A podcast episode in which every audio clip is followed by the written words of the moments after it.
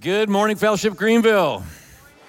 So good to see you today. So glad you've chosen to worship with us. And if this is your first time with us, um, we want to welcome you. We know there's lots of great churches here in Greenville, and we're honored that you would uh, worship here with us on this cold, rainy Memorial Day.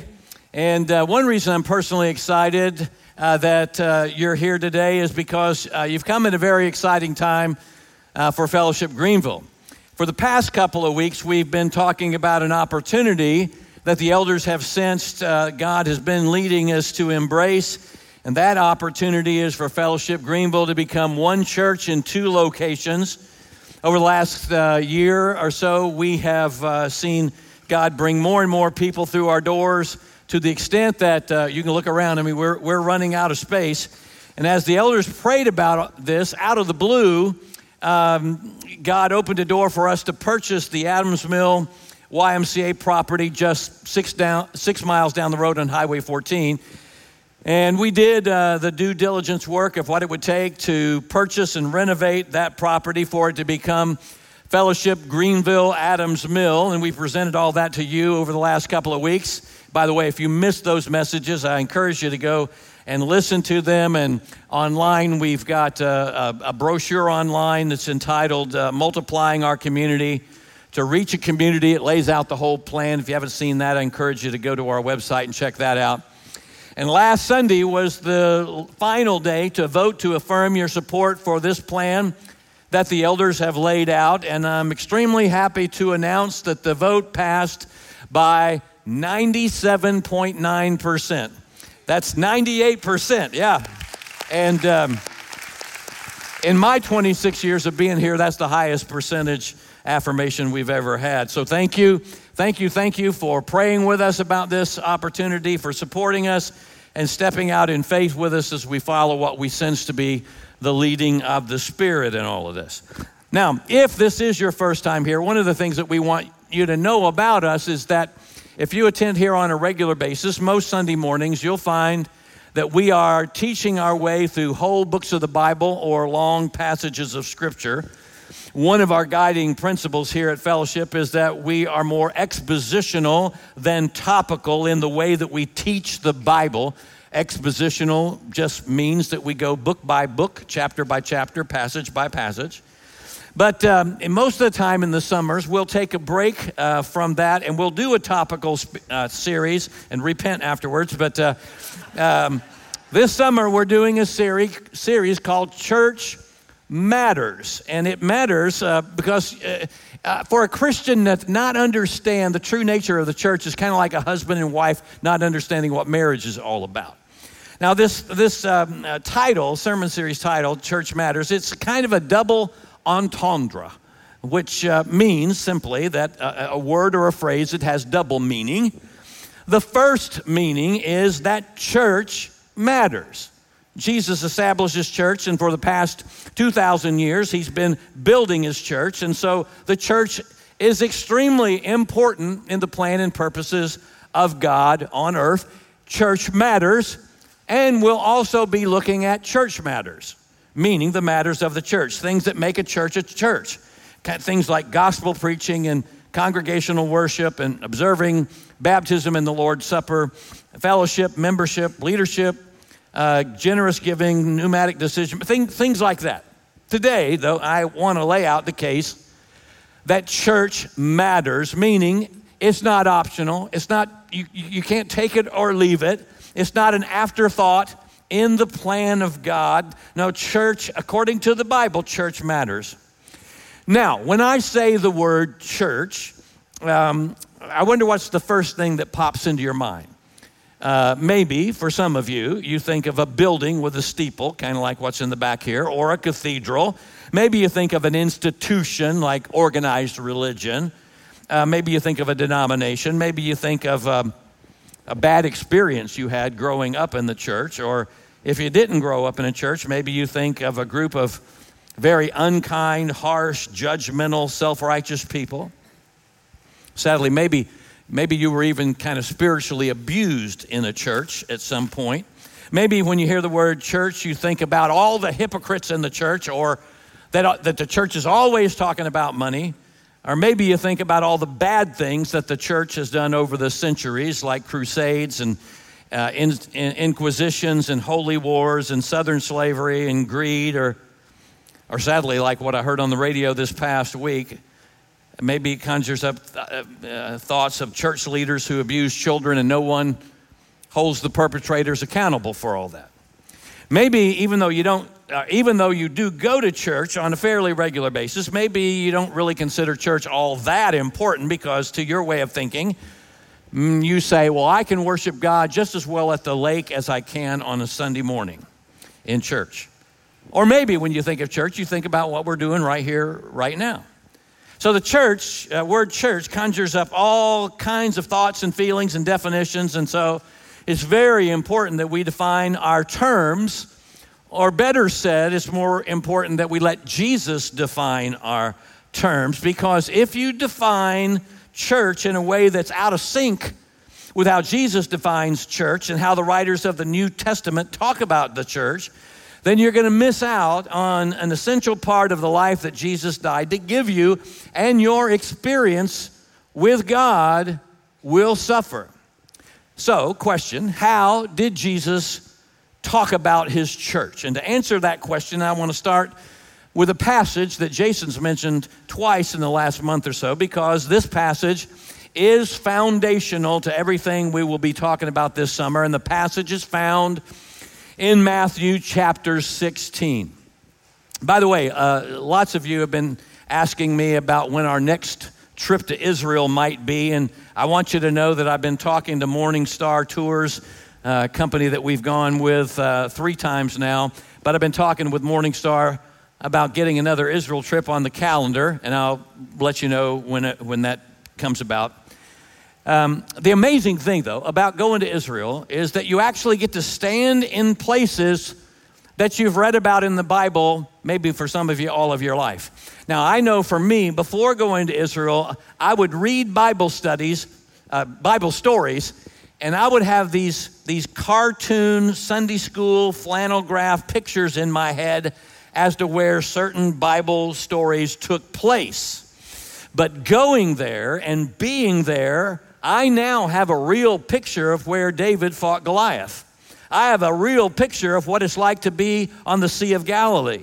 I, I have a picture in my head about where Jesus preached the Sermon on the Mount, or where Elijah had it out with the prophets of Baal on Mount Carmel, or what the Garden Tomb may have looked like. But one picture I have burned in my memory is the setting of Matthew chapter sixteen, verses thirteen to eighteen, a place called Caesarea Philippi.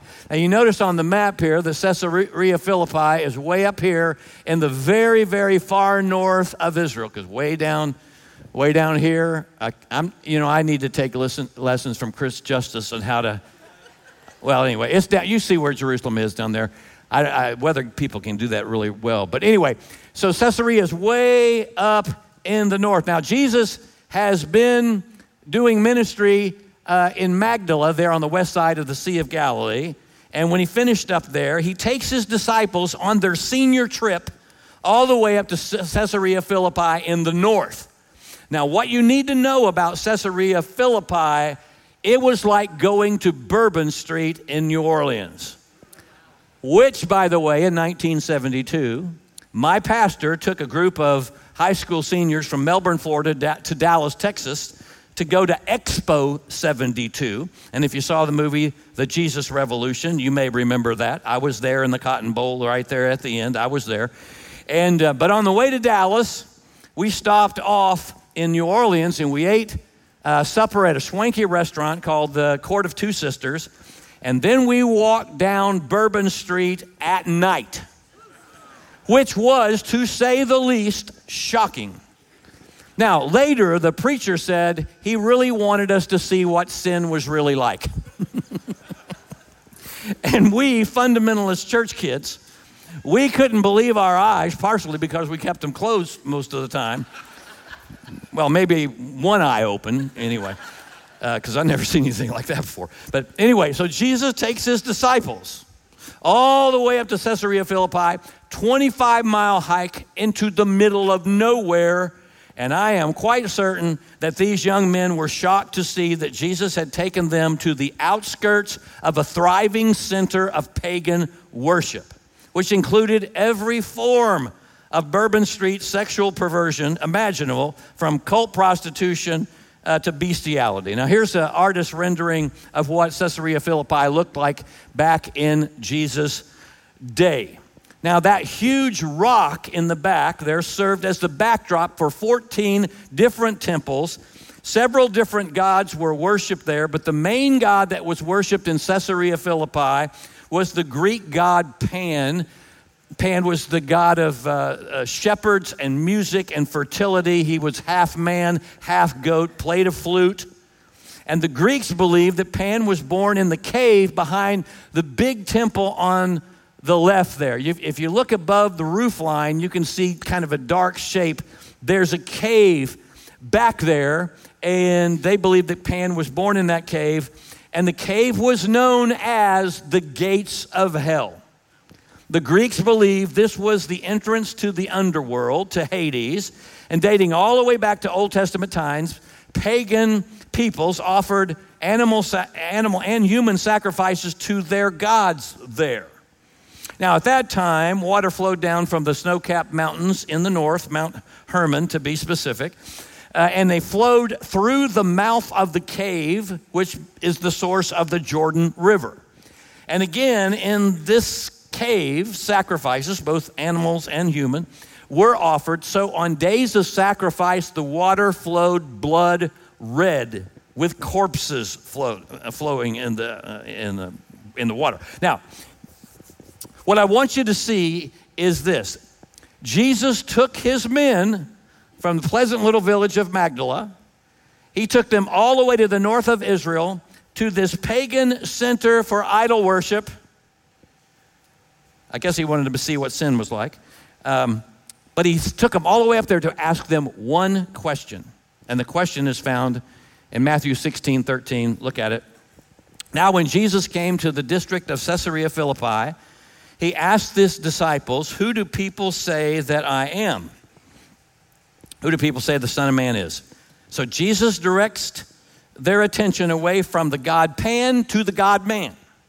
Verse fourteen, and they said, uh, some say you're John the Baptist, come back to life. Some say Elijah, others Jeremiah or one of the prophets. He said to them, but who do you say that I am? And here's the Peter Pan connection.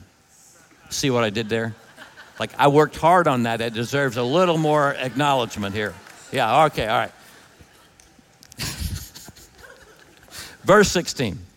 And Simon Peter replied, you are the Christ, the Son of the living God.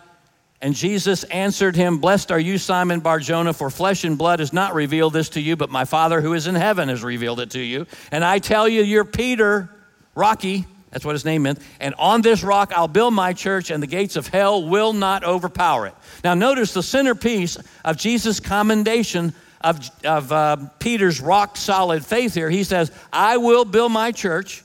I will build my church on that confession of faith right there. I will build my church out of people who confess their faith in me as the Christ, the Messiah, the Savior King, who believe in me, trust in me as the Son of God, the chosen one, the sent one. And he says, and the gates of hell will not overpower it. Meaning, nothing will ever stop me from building my church. Nothing in heaven or on earth will be able to overpower the advancement of the church.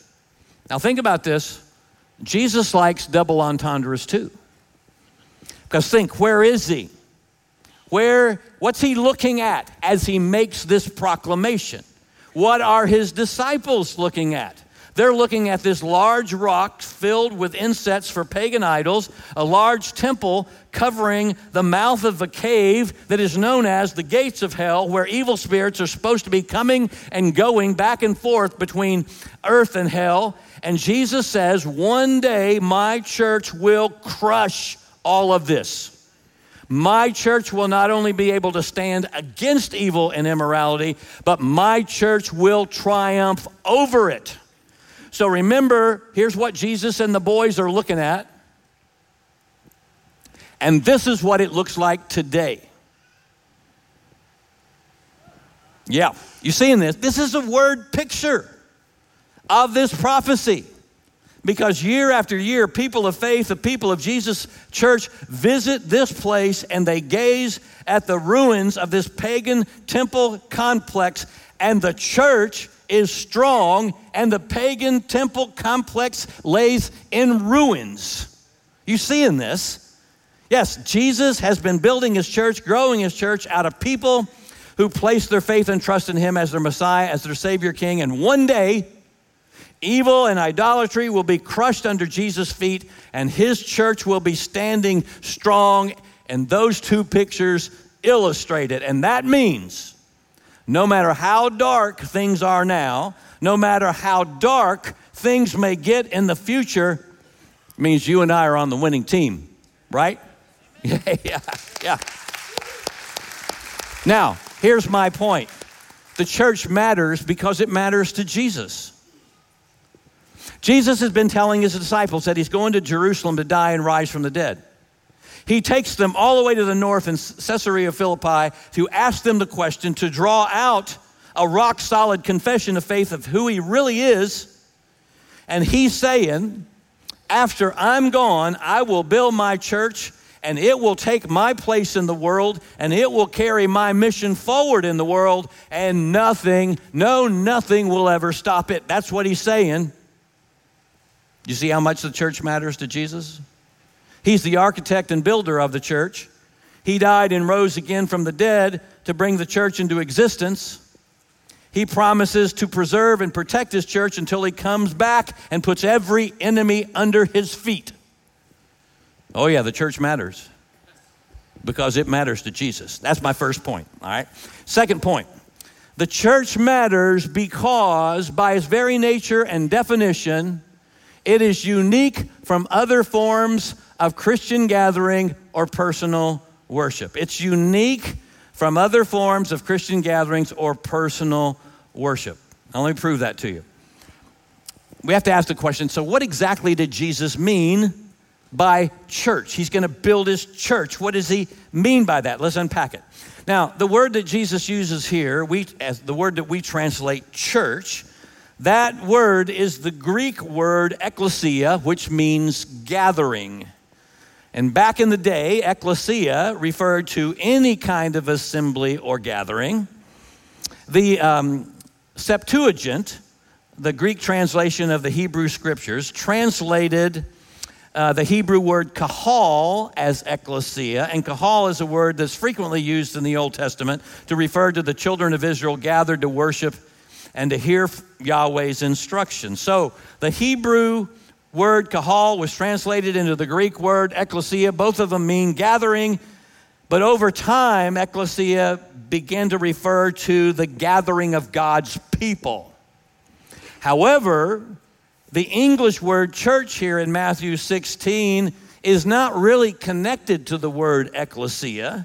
It actually came from an old German word that got translated into an old Saxon, old English word, which is still used in certain places in Great Britain, and that word is kirk, which means a place of worship, a building where God's people meet for worship. But the word Jesus used here is ekklesia, referring to a gathering of people, not the building where people gather. You follow me here? This is so very important. Jesus promised, he prophesied, predicted a gathering. He didn't predict cathedrals and church buildings. He predicted a place. He didn't predict a place. He predicted a people, a community of faith to carry forward his mission in the world. And he says, nothing, not my death, not your death, no power in heaven or hell or on earth. Nothing will stop it. And that's what exactly what he did. And that's what he continues to do. He is building his church. In fact, if you're a Christ follower, you, you are a fulfillment of that prophecy two thousand years ago, or even better, we together, worshiping here together, we are the fulfillment of that two thousand year old prophecy. Now, by the way, here's an interesting factoid. William Tyndale was the first person to translate the Bible into English from the original languages, Hebrew and Greek. And when he was translating the New Testament, when he got to this statement here in Matthew sixteen, eighteen, that says, on this rock I will build my ekklesia, he looked at, at, at the Greek word, he looked at the Latin Vulgate translation, he looked at German translations of the Bible, and he was like, wait a minute, they all say church, kirk, but this is ekklesia.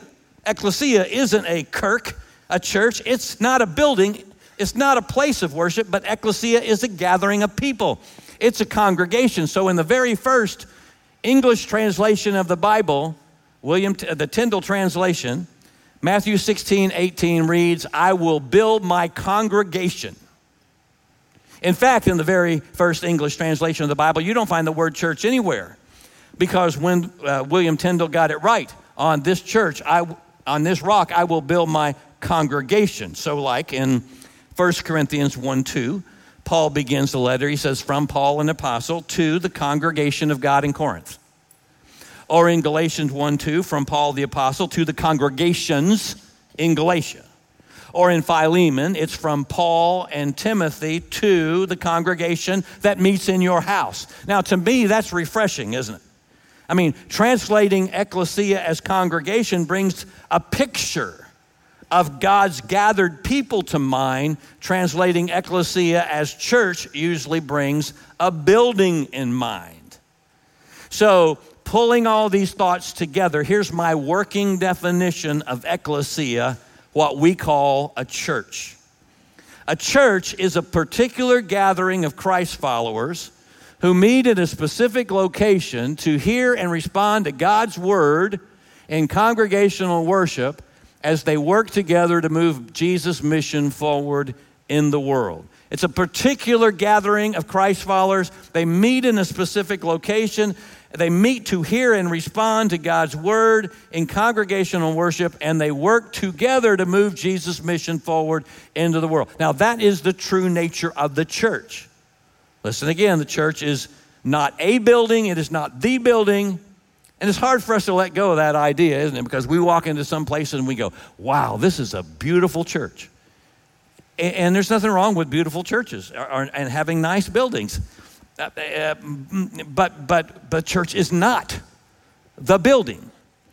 Now, you have heard it said, you don't go to church, you are the church. How many of you have heard a preacher say that? I probably said that twenty years ago, you know. Um, well, that's that's true. You, you don't go to church, you are the church. That's true, kinda. If when you talk about going to church, you're talking about going to a building at thirty-one sixty-one South Highway fourteen, then you're right. You don't go to church. You are the church. But there is a sense in which it is true that we go to church if we mean by church a particular gathering of God's people who meet weekly in a specific location to hear and respond to God's word in worship. If that's your definition, then you go to church. You came to church, not the building. You came to this assembly, this gathering of God's people. And so it's right and proper to say you go to church. Now, I use the word particular, a particular gathering, because it's clear in Scripture that any gathering, just any gathering of, of two or more Christians doesn't necessarily constitute what the New Testament regards as a church. Like bumping into a Christian friend in the grocery store and talking about what you got out of your quiet time that morning doesn't mean that that interac- interaction in the ice cream aisle is church. A community group is not church.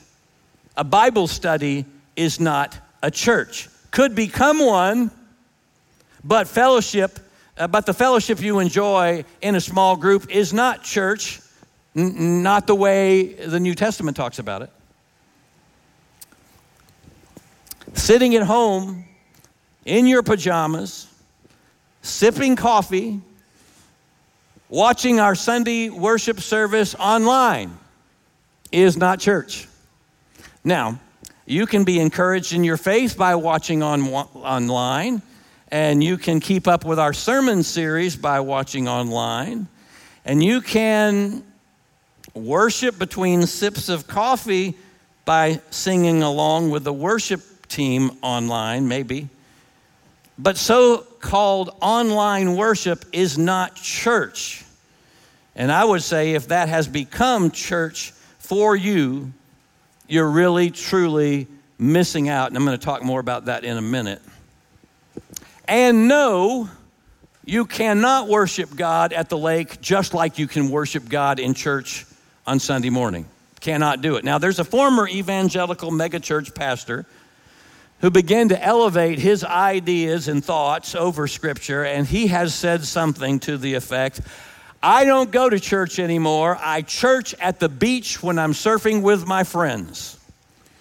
I'm sorry, no, you don't. You most certainly do not church while you're surfing at the beach. Now, not that, not that he would care what I think, but if you use a word that Jesus uses and you use it in a completely different way than he de- defines it, like for one thing, church for Jesus is a noun.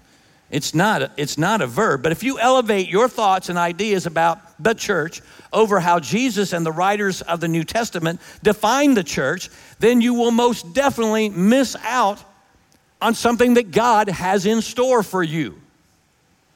Listen, yes, of course, of course you can worship God personally and privately wherever you are. And you should. You can pray and thank God for the beauty of the lake and the trees and the mountains and the breeze and the sun and the sky and the sand and the waves.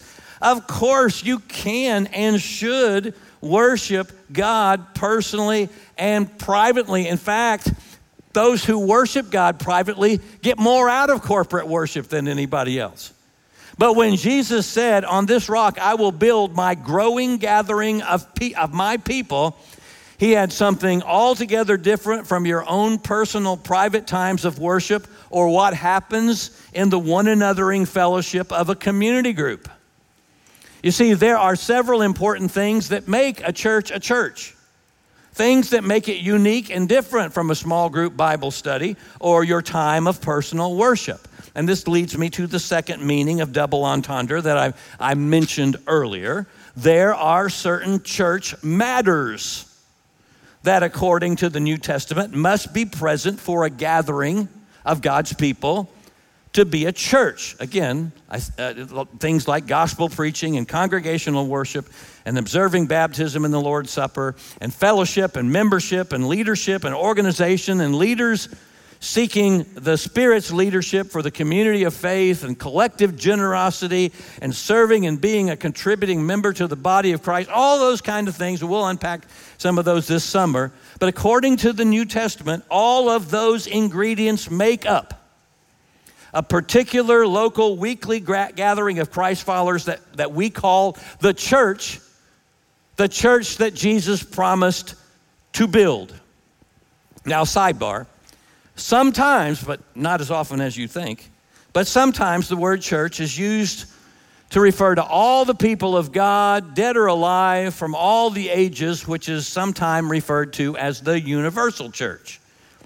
And according to Paul, spiritually speaking, we are seated, we, you and I, right now, we're seated, seated here, but we're also seated in the heavenly places in Christ.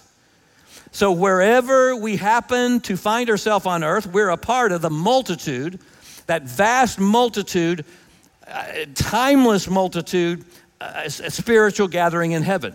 Now, the writer of Hebrews talks about this. He lays it all out for us in Hebrews chapter twelve, and he contrasts the gathering of the children of Israel at Mount Sinai with the true nature of God's people today, the church universal. Look at this, Hebrews twelve, eighteen. You've not come to a physical mountain, to a place of flaming fire, darkness, gloom, and whirlwind, as the Israelites did at Mount Sinai. For they heard an awesome trumpet blast and a voice so terrible that they begged God to stop speaking. And Moses himself was so frightened at the, at the sight, he said, I'm terrified and trembling. You didn't come to that.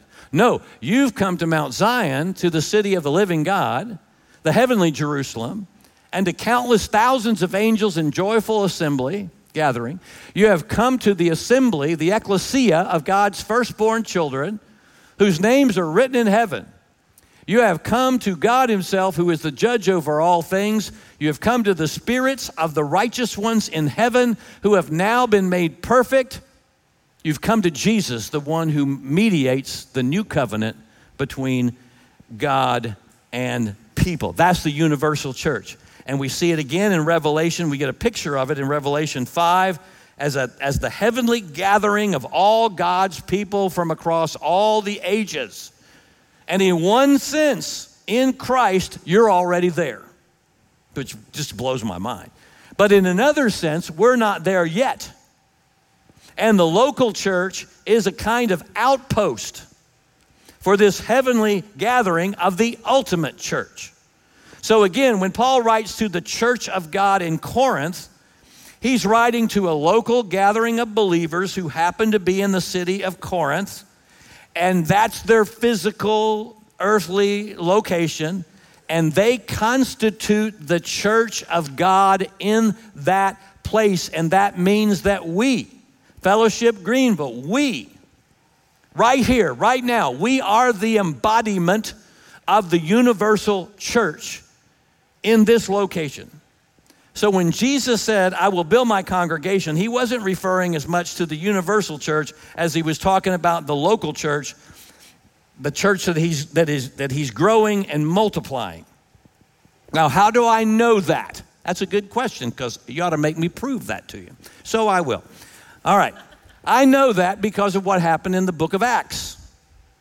The church that Jesus said he would build came into being in Acts chapter two on the day of Pentecost. The day of, the, of Pentecost was the opening day of the local church. Jesus began building his church on that day, and we read the story of Jesus building his church in the rest of the book of Acts.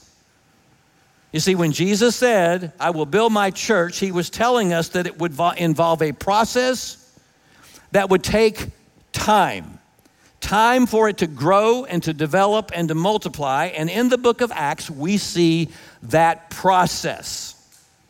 In the beginning, we see a particular gathering of Christ followers who met in homes to hear the apostles preach. And uh, they met in homes for worship and fellowship, to generously serve those inside the community and outside the community of faith. And those gatherings, they got bigger and bigger as the Lord added to their number those who were being saved, and those gatherings multiplied. They spread from one city to another city, from Judea and Samaria and Syria and Greece and all the way to Rome. And hear me, the story of the church in the New Testament, in the book of Acts and, and the rest of the letters, is not simply the story of disciples making disciples.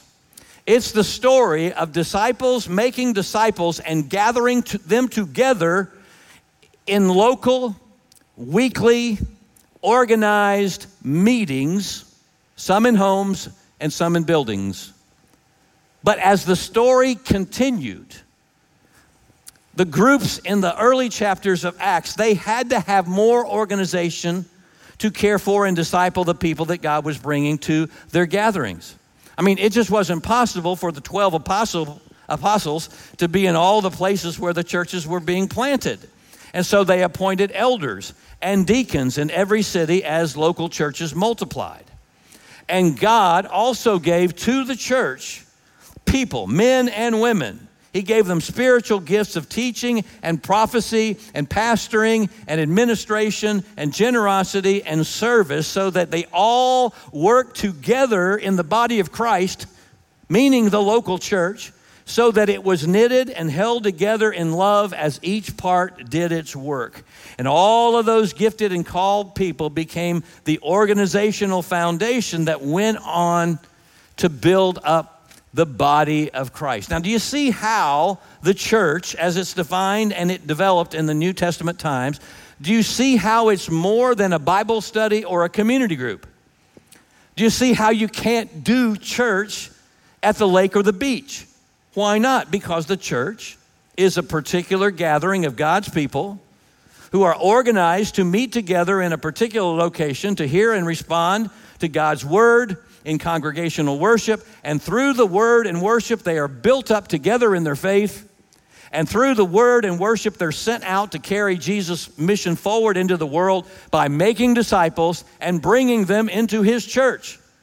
and sometimes by planting churches in other locations, just like we see in the book of Acts. This is the true nature of ekklesia. This is the true nature of Jesus' prophecy. This is how Jesus defined it. This is how he designed it. And this is how he's built it. He developed it.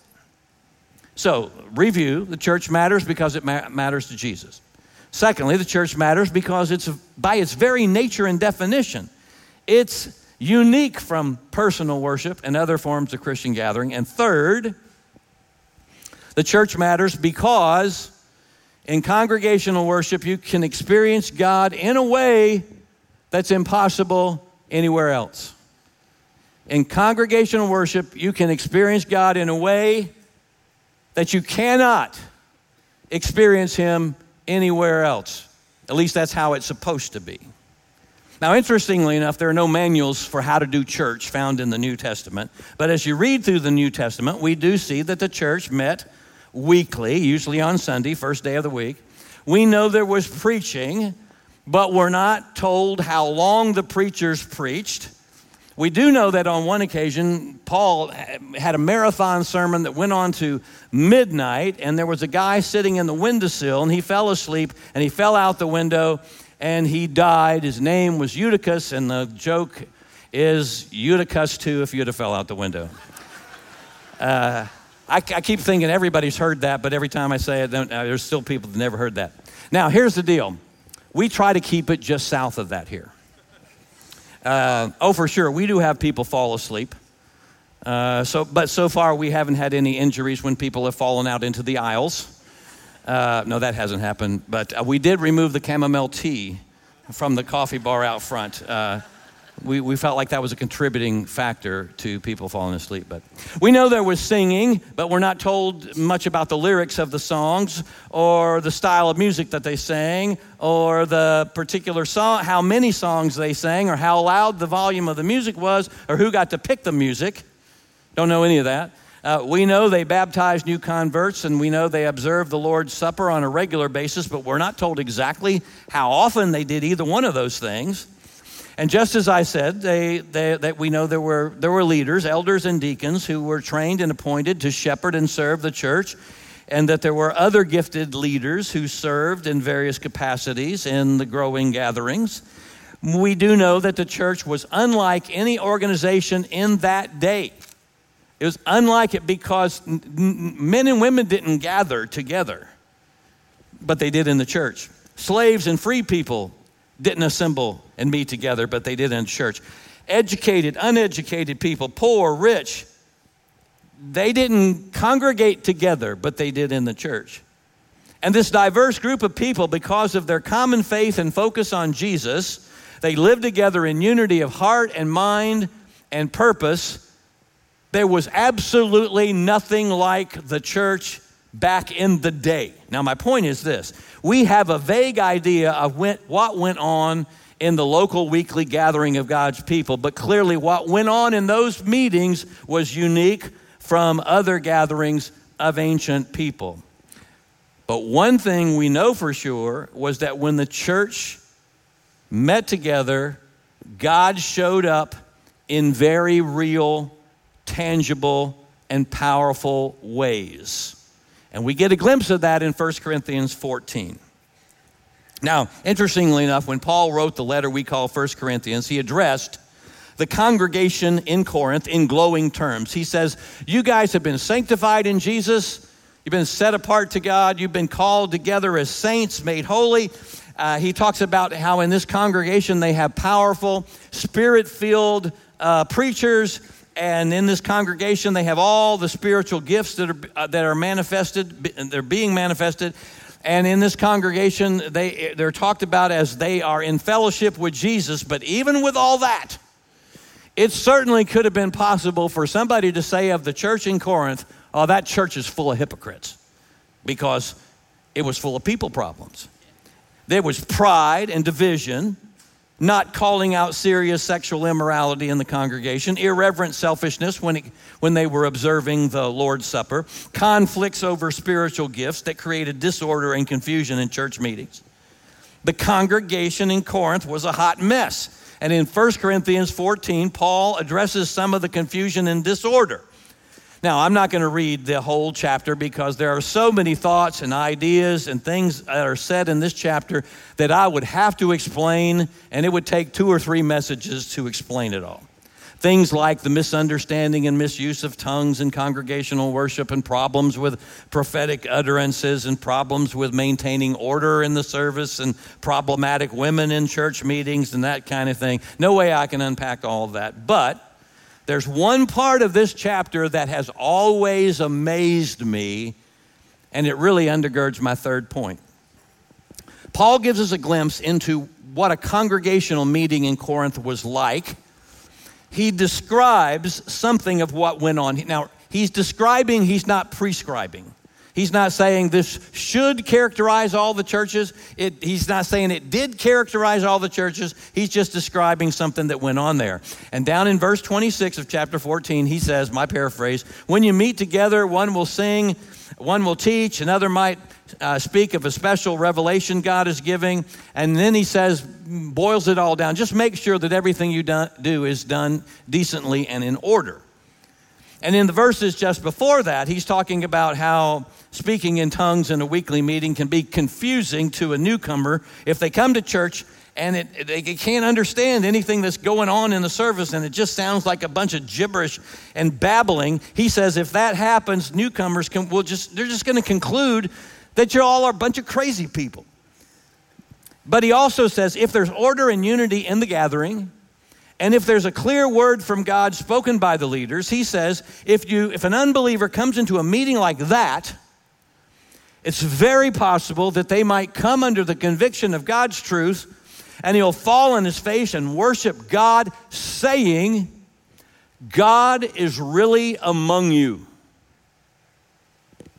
Now, the point is, when God's people gather for weekly worship, when they sing loud and strong in worship, when they hear the word of God taught in clear and understandable ways, when they serve each other and show hospitality to newcomers, then God can show up in a uniquely powerful way, so much so that you and other people know that he is in the room with you. I wonder how many of you can say, I have been in worship services in this place, and I know God is in the room with me. How many? Raise your hand high. Okay, right there. Right there it is.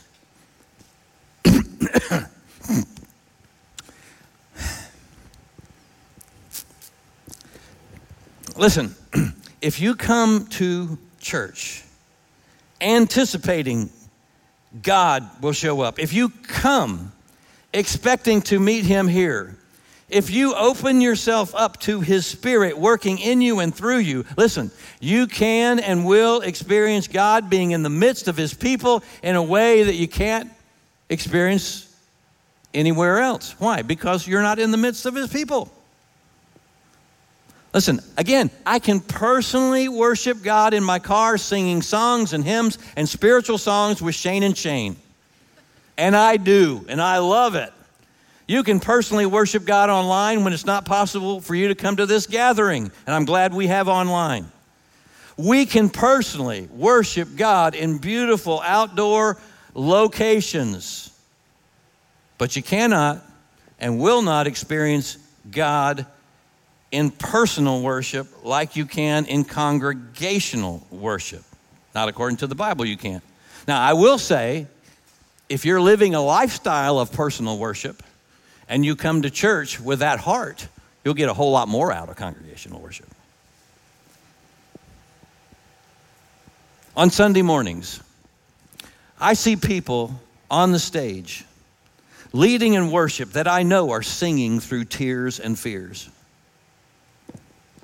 I look around the auditorium and I stand next to people who are singing and worshiping God, even though they've been disappointed because by, by God, and they're disappointed in God because he didn't answer a prayer that they were fervently praying, but they're praising him anyway.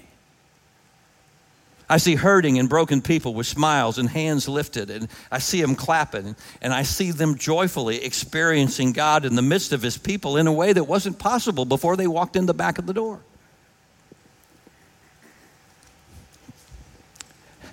They they come in and you come in and you, you hear the word of God taught in a way that encourages you and builds you up in your faith. You worship God with others who, despite their hurts and fears and disappointments and confusion, you come in here and, and you're seeking to live out what it means to be the body of Christ by serving one another in all the various ministries of the church.